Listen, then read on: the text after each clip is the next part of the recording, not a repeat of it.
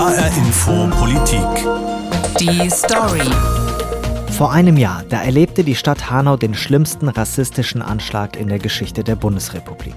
Ein 43-jähriger Deutscher ermordete am Abend des 19. Februar 2020 zunächst neun Menschen, anschließend tötete er seine Mutter und sich selbst. Ich bin Heiko Schneider. Ich berichte für den Hessischen Rundfunk aus Hanau und in Main-Kinzig-Kreis. Hanau ist meine Stadt. Ich bin hier geboren, aufgewachsen und jetzt arbeite ich hier. Was dieser Anschlag mit Hanau und mit mir gemacht hat und wie ich das Jahr danach erlebt habe, das möchte ich Ihnen hier erzählen.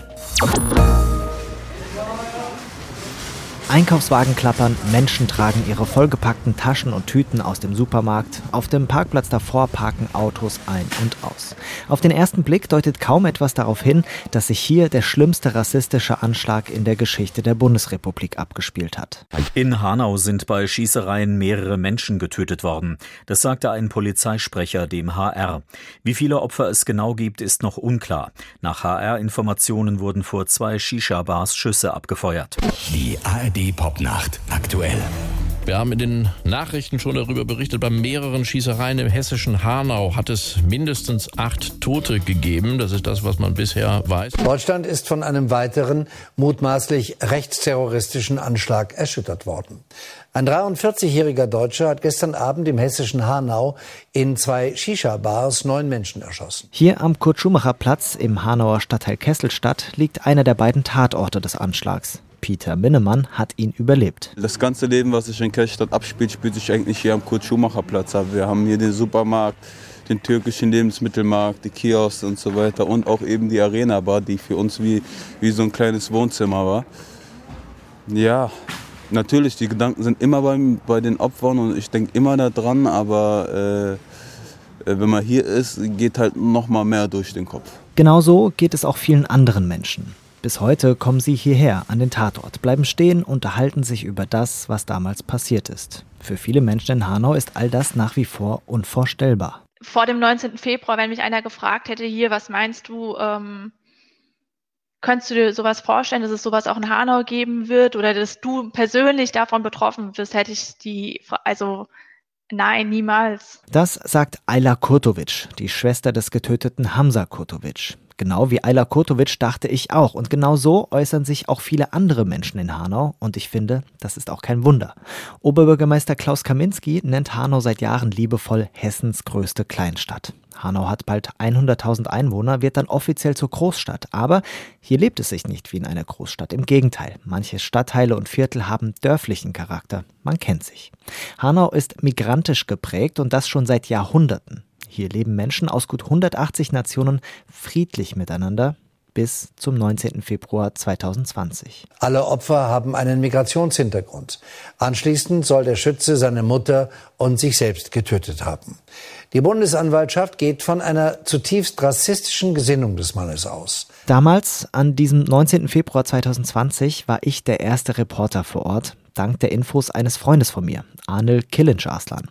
Der war in einer Shisha-Bar in der Hanauer Innenstadt zum Fußballschauen. Und auf einmal kam ein, ein Kumpel rein, äh, die Tür und total perplex und sagt, ey Leute, habt ihr das gehört? Äh, also es gab hier Schüsse und äh, da sind halt voll die, voll die Menschenscharen dann auf einmal schreiend und machen und tun. Da haben wir gesagt, okay, da kann irgendwas nicht stimmen, da ist irgendwas, ähm, irgendwas Schlimmes passiert. Dann waren wir auch erstmal in Schockstarre. Wir wussten nicht, okay, gehen wir jetzt hin und gucken oder bleiben wir da? Und äh, dann haben wir uns erstmal in, in, in der Shisha-Bar ähm, eingesperrt und äh, sind, ich glaube, für drei Stunden nicht raus. Arnel Killenschaslan rief mich aus der Bar heraus an und erzählte mir, was passiert war. Das war einfach reflexartig, äh, dass ich dich angerufen habe, weil ich einfach auch sicher sein wollte, dass man dem auch ähm, konsequent nachgeht und halt auch äh, wahrheitsgemäße Angaben bekommt. Genau das war anfangs aber gar nicht so einfach. Die Polizei bestätigte damals nur, dass es Schüsse gab. Mehr war zunächst nicht klar. Die Situation in der Innenstadt unübersichtlich. Blaulicht, Polizei, Krankenwagen, Blut und Patronenhülsen auf dem Gehweg vor der Shisha-Bar Midnight. Mehrere Zeugen, mehrere Aussagen, mehrere Versionen des Geschehenen. Am Himmel Hubschrauber. Auch über dem Stadtteil Kesselstadt. Auch dort Blaulicht, Polizei, Krankenwagen. Die Stimmung insgesamt ruhig, aber auch immer wieder Schreie von weinenden Frauen. Andere Medien behaupteten, die Stimmung sei aggressiv gewesen. Außerdem verbreiteten sie Gerüchte aus den sozialen Medien über Clankriminalität und weitere Tatorte in anderen Hanauer Stadtteilen oder benachbarten Städten. Ich fuhr sie alle ab. Heute wissen wir, in der Innenstadt erschoss der rassistische Attentäter Tobias R. drei Menschen. Sedat Göbes, Fatih Saracolu und Kaloyan Velkov. Im Stadtteil Kesselstadt sechs weitere. Willi Viorel Paun, Gökhan Gültekin, Mercedes Kirpatsch, Ferhat Unvar, Said Nessar Hashemi und Hamza Kurtovic. Wenige Stunden nach der Tat war die Rede von Fremdenfeindlichkeit als Motiv der Tat. Hanaus Oberbürgermeister Klaus Kaminski sagte daraufhin vor Reporterinnen und Reportern aus aller Welt diesen viel zitierten Satz. Um es ganz klar zu sagen, diejenigen, die hier in Hanau ermordet wurden, waren keine Fremden. Waren keine Fremden. Und genau das war in den Stunden und Tagen danach hier in Hanau deutlich zu spüren. Immer wieder kamen Menschen an die Tatorte, legten Blumen nieder, zündeten Kerzen an. Mehrere tausend Menschen versammelten sich auf dem zentralen Marktplatz für Trauerveranstaltungen. Tausende liefen bei Trauermärschen und Demonstrationen gemeinsam durch die Stadt. Hanau stand zusammen.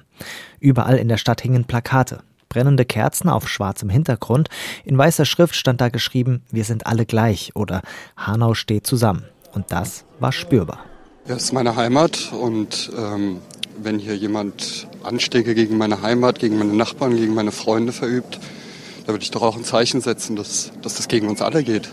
Alle, wie wir hier leben. Ja, es macht einem natürlich Angst. Also es hat einem schon die ganze Zeit Angst gemacht, aber jetzt ist es halt einfach direkt so nah und es äh, ja, beschäftigt einen einfach und man fragt sich halt, wo man überhaupt noch sicher ist so heutzutage. Und das, was hier gestern Abend passiert ist, das ist also unmenschlich. Also sowas äh, verurteilen wir. Was in diesen Tagen aber auch deutlich wurde, bis zu diesem Anschlag hatten viele Menschen in Hanau nie Erfahrungen gemacht mit Rassismus. Jetzt war da plötzlich Unsicherheit, Unruhe, Angst. Viele Menschen mit Migrationshintergrund haben mir in diesen Tagen davon erzählt. Das war immer so weit weg von uns. Äh, keiner hat damit gerechnet, dass es hier in dieser Stadt, in Hanau, wo viele sich sehr gut kennen über die Jahre, die, die erste Generation ist hier über 50 Jahre, mittlerweile kennen sich die Enkelkinder und keiner erwartet sowas oder kann mit sowas äh, rechnen. Und äh, deswegen sind ja auch alle betroffen. Also was habe ich nie gefühlt. Und vor allem, äh, dass man es dann hier in der Nähe dann sowas mitkriegt, ja, das macht halt ja eine gewisse Unsicherheit, gewisse Unruhe und ja, auf jeden Fall eine gewisse Angst. Diese Gefühle, die Unsicherheit, all das war dann auch Thema bei der zentralen Gedenkfeier knapp zwei Wochen nach der Tat. Bundeskanzlerin Merkel war in Hanau, Bundespräsident Steinmeier und andere Politprominenz. Im Mittelpunkt standen aber die Reden der Angehörigen der Opfer. Emotional und packend waren die. Im ganzen Saal war absolute Stille. Man hätte eine Stecknadel fallen hören können. Ich persönlich hatte minutenlang Gänsehaut, zum Beispiel bei den Worten von Ayla Kurtovic, der Schwester des getöteten Hamza Kurtovic. Ich wurde gefragt, ob ich Hass spüre. Nein, ich empfinde keinen Hass. Ich möchte an dieser Stelle deutlich machen, dass Hass den Täter zu seiner rassistischen Tat getrieben hat. Damit liegen Hass und Rassismus sehr nah beieinander. Ich will, dass wir uns alle von Hass abgrenzen. Helfen Sie, liebe Trauernde, dass wir den Hass und das Gift namens Rassismus, so wie Sie es genannt haben, Frau Bundeskanzlerin, aus unserer Gesellschaft restlos verbannen und wir alle, auch wenn wir verschiedenen Glaubensrichtungen angehören, friedlich und glücklich in unserem Land gemeinsam leben können. Dies sind wir den Ermordeten schuldig und das ist das Mindeste, was wir tun können. In den Wochen danach habe ich mich immer wieder mit Angehörigen getroffen, bei Gedenkveranstaltungen. Ich habe sie begleitet bei Mahnwachen, nach Wiesbaden in den Hessischen Landtag. Sie haben mich mitgenommen auf den Friedhof, so wie Familie Kurtovic. Also ich komme, seitdem es passiert ist, seitdem jeden Tag auf dem Friedhof. Ich meine, das ist der einzige Ort, wo wir ihm irgendwie nahe sein können. Ist schwierig. Ich meine, klar, wenn man dann auf dem Friedhof ist, realisiert man das Ganze irgendwie. Aber wahrhaben kann man es irgendwie immer noch nicht. Ayla Kurtovics Bruder Hamza wurde auf dem muslimischen Teil des Hanauer Hauptfriedhofs begraben, direkt neben Ferhat Unvar und Said Nessa Hashemi. Die drei waren Freunde. Sie und ihre Gräber wurden im Frühjahr immer wieder von Fremden besucht. Das hat mir damals Vater Armin Kurtovic erzählt. Es kommen Menschen, die ich nicht kenne, die ihn auch nicht gekannt haben. Und jeder Besucher von diesem islamischen Friedhof, er kommt hierher an die Gräber, weil diese Jungs gelten als Märtyrer. Sie sind getötet worden, nur weil die das sind, was sie sind. Er hätte mich beerdigen sollen, nicht ich ihn. Natürlich tut das weh. Die Schicksale und Geschichten dieser Menschen waren in Hanau immer wieder Thema. Nicht nur auf dem Friedhof oder an den Tatorten, sondern zum Beispiel auch auf dem Wochenmarkt. Der findet auf dem Marktplatz statt, direkt vor dem Brüder Grimm-Denkmal. Und das wurde schnell zu dem Gedenkort. Menschen legten Blumen nieder, andere zündeten Kerzen an und wieder andere blieben einfach stehen, schauten sich die Bilder der Opfer an, lasen Briefe und Plakate von Freunden und Angehörigen. Sie unterhielten sich darüber oder sie hielten einfach nur inne. Es ist sehr präsent, auch wenn man das nicht so optisch oder mit Worten jedes Mal anfasst, aber es ist noch präsent. Es wird auch eine ganze Weile präsent sein. Sowas kann man nicht vergessen. Man kann gar nicht in Worte fassen, wirklich, wie, wie, sowas, wie der Mensch sowas tun kann eigentlich überhaupt. Und das ist schon noch in den Köpfen mit drin immer noch. Ich bin jetzt aus dem Urlaub zurück, das erste Mal hier. Mit Bedauern sehe ich das hier alles und die Bilder, die hier hängen, das bedrückt mich dann schon. Ne? Im Frühsommer waren in Hanau dann zwei Dinge zu beobachten. Der Anschlag war zwar noch Thema, aber nicht mehr für alle Menschen in Hanau das Thema. Die Corona-Pandemie rückte auch hier in Hanau den Anschlag in den Hintergrund. Und in dieser Zeit war auch bei den Angehörigen der Opfer eine Entwicklung spürbar. Sie wurden mehr und mehr eins, eine große Familie. Sie taten sich zusammen in der Initiative 19. Februar. Die mietete in der Innenstadt ein leerstehendes Ladengeschäft an und wandelte es um in eine Begegnungsstätte. Für die Angehörigen und Überlebenden wurde es zu einer Art Wohnzimmer. So hat es mir Peter Minnemann beschrieben, der den Anschlag überlebt hat. Also es ist einfach ein, Ort, man muss auch nicht unbedingt äh, jetzt bedrückt sein von dem Thema oder so, sondern man kann einfach hier hinkommen und man ist unter sich. Es kann alle, alle, alle möglichen Themen werden hier besprochen, auch nicht nur bezüglich des 19 äh, generell, was geht ab in der Welt, was habe ich auch für persönliche Probleme. Ja? Hier wird alles besprochen und hier wird auch sehr viel geholfen. Und das, das brauchen wir, diese Hilfe. Spätestens im Sommer war den Angehörigen und Überlebenden anzumerken, es war nicht mehr nur noch Trauer, die sie beschäftigte, da waren offene Fragen. Sie studierten Ermittlungsakten und forderten Antworten auf ihre Fragen, zum Beispiel bei einer Kundgebung im August, sechs Monate nach dem Anschlag. Corona-bedingt durften nur 250 Menschen zum Hanauer Freiheitsplatz kommen, obwohl sich mehrere tausend angekündigt hatten. Auf der Bühne erinnerten dann Angehörige und Freunde an die Opfer und sie stellten Fragen, so wie Abdullah Unvar, der Cousin des getöteten Ferhat Unvar. Ich frage Sie, wie kann es sein, dass so ein Rechtsextremer legal Waffen kaufen kann? Rassisten müssen entwaffnet werden. Punkt. Hätte der Anschlag verhindert werden können? Wenn ja, wer trägt die Verantwortung? Cetin Gültekin, der Bruder des getöteten Gökhan Gültekin, forderte ganz klar Konsequenzen. Deshalb fordern wir den Rücktritt des hessischen Innenministers Beuth, dem das bewusst und bekannt war und der es bis heute immer noch schönredet. Im Laufe des Jahres wurden diese Stimmen immer lauter. Immer wieder gab es Veranstaltungen, zum Beispiel immer am 19. jedes Monats. Immer wieder machten die Angehörigen da auf sich und ihre Fragen aufmerksam und einigen war manchmal anzumerken, sie wurden müde. Am Rande einer Veranstaltung erzählte mir zum Beispiel Chetin Gültekin. Es nervt manchmal, aber ich muss damit klarkommen, weil es geht um meinen Bruder und äh, um acht seine Freunde. Für mich äh, ist wichtig, dass ich für meinen Bruder was mache.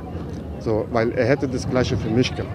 Also sonst kriege ich keine Ruhe. Ich bin halt so. Also machten sie eben weiter. Und gegen Ende des Jahres fanden sie auch wieder mehr Gehör. Denn da wurden immer mehr Pannen rund um den Anschlag bekannt. Medienberichte über den unterbesetzten Polizeinotruf in der Anschlagsnacht. Berichte über eine verschlossene Notausgangstür am zweiten Tatort oder Details über den Vater des Attentäters, der offenbar ähnlich tickt wie sein Sohn und trotzdem nach wie vor nur als Zeuge gilt. All das treibt die Angehörigen bis heute um. Sie sehen offene Fragen, sie wollen Aufklärung und fordern Konsequenzen. Allen voran Armin Kurtovic. Er gilt unter den Angehörigen als der Ermittler und er ist ein Mann der deutlichen Worte. Immer wieder habe ich mit ihm gesprochen. Jetzt, ein Jahr nach dem Anschlag, habe ich ihn nochmal ausführlicher interviewt. Da hat er mich zu sich nach Hause eingeladen. Im Wohnzimmer, da hängt ein großes Porträt seines Sohns Hamza an der Wand. Aus dem Fenster und von Balkon aus ist das Haus des Attentäters und des Vaters zu sehen. Wenn Armin Kurtovic darüber spricht, dann kommen ihm immer wieder die Tränen. Vor einem Jahr gab es viele, viele Versprechungen äh, aus der Politik. Fragen, die sich jetzt ein Jahr danach stellen, was ist aus diesen Versprechungen geworden? Also bleiben wir mal zum Beispiel bei, bei einem Punkt. Äh, es wurden finanzielle Hilfen äh, wurden versprochen. Sind die so angekommen? Haben die geholfen? Das, was ankam, das war diese Soforthilfe vom Bund. Das waren Spendengelder. Und das war's. Es wurde gleichzeitig gesagt, wir müssen das Thema Rassismus ernst nehmen, Rassismusbekämpfung. Hat sich da aus, aus Ihrer Sicht in, innerhalb dieses Jahres was getan? Ich glaube schon, das geht in die richtige Richtung. Aber das Problem besteht nicht seit gestern. Das Problem ist schon lange da. Nur wurde es nicht man wollte es nicht sehen. Seit wann gibt es einen rechten Terror in Deutschland? Jahrzehntelang. Jahrzehntelang. Und hoffen wir alle nur, dass es hier aufhört, dass es hier Endstation ist. Jetzt ist ein Jahr vergangen. Wie ernst genommen fühlen Sie sich denn von der, von der Politik? Überhaupt nicht. Also von der Landesregierung jetzt Überhaupt nicht. Unsere Kritik ist dem Innenminister und dem Ministerpräsidenten wohlbewusst. Und dann kommen diese politischen Tricks, Ausflüchte der, auf die laufenden Ermittlungen, auf den Generalbundesanwalt. Ich meine, der Generalbundesanwalt ist nur für den Terroranschlag zuständig. Das andere ist Ländersache. Notausgang, Notrufe, Polizeieinsatz, wie die uns behandelt haben. Dafür ist der Innenminister zuständig. Und er sagt, exzellente Polizeiarbeit, ich gratuliere. Entweder sagt er Unwahrheiten oder er hat den Laden nicht im Griff. Und da weiß ich nicht, was schlimmer ist. Wenn wir konkret auf die Vorwürfe, die Sie, die Sie erheben, schauen. Der Innenminister hat, hat mittlerweile ja eingeräumt, okay, dieser Polizeinotruf, so wie es im Moment ist in Hanau, so ist es schon seit einiger Zeit. Das ist, ein, das ist ein Problem, so wie es ist. Das hat er mittlerweile eingeräumt. Was wünschen Sie sich denn als Konsequenz daraus? Konsequenz. Die Konsequenz wäre, dass er einsieht, dass er seinem Job nicht gewachsen ist und zurücktritt. Wenn er ein bisschen Gewissen hat. Das wäre die logische Schlussfolgerung. Glauben Sie, das wird passieren? So wie es aussieht, nicht. Man müsste erstmal Fehler eingestehen. Und die Größe eines Willy Brandt muss man erstmal haben. Ein zweiter großer Punkt, Fragezeichen, die Sie sehen, die verschlossene Notausgangstür ja. In, der, in der Arena Bar. Wenn wir darauf schauen, was, was wünschen Sie sich denn da? Also Sie sagen, es gibt Fragen, offene Fragen, äh, die, die geklärt werden müssen in dem Zusammenhang. Dieses Thema mit dem Notausgang, das ist seit Anfang an bekannt. Das ist dem Innenminister seit Mitte April bekannt. Es wurde ihm zugetragen. Es wurde ihm zugetragen und da kam nichts. Und ich frage mich, warum nicht. Eine andere Sache, die Sie im Moment ja auch sehr beschäftigt. Dafür würde ich vielleicht dann ganz gerne auf den, auf den Balkon gehen. Ja, können wir. Da sieht man das Haus. Der Vater des Attentäters hat unter anderem Sie angezeigt. Jetzt mittlerweile hat dann die Staatsanwaltschaft ähm, Anklage erhoben. Ja. Sie wohnen in, ja, in direkter Nachbarschaft. Ja. Mit, mit welchem Gefühl? Was, was soll ich sagen? Wie würden Sie sich fühlen? Ich meine, Wir bekommen die Gefährderansprachen. Wir sollen keine Rache üben und keine Straftaten begehen. Vor ihm hat uns keiner gewarnt. Wie, wie soll ich mich dann fühlen? Wie? Er schreibt laut den Medienberichten, wilde Fremde, wir sollen uns dem deutschen Volk unterordnen. Dann, dann frage ich mich, wo wir hier leben. Wo leben wir? Im Jahr 2021 oder 1941? Das ist doch die Frage. Nachbarn ähm, erzählen ja immer wieder, wir begegnen ihm immer wieder mit seinem Schäferhund, der steht plötzlich vor der Tür oder, oder im Garten. Ja. Gab es irgendwie bei Ihnen schon mal irgendwie eine, eine Begegnung? Nicht, dass ich wüsste. Und ehrlich gesagt, ich meide. Ich meide das. Ich meide auch den Kurt-Schumacher-Platz zum Einkaufen. Genau wegen dieser Begegnung.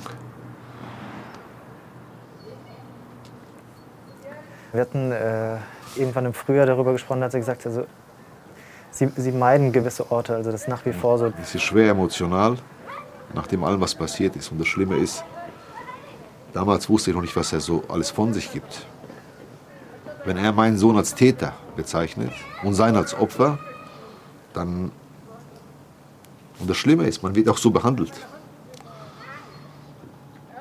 Die Behandlung durch die Behörden, nicht durch alle, durch gewisse, ist genau dasselbe. Genau dasselbe. Was muss ich denn aus, aus Ihrer Sicht tun?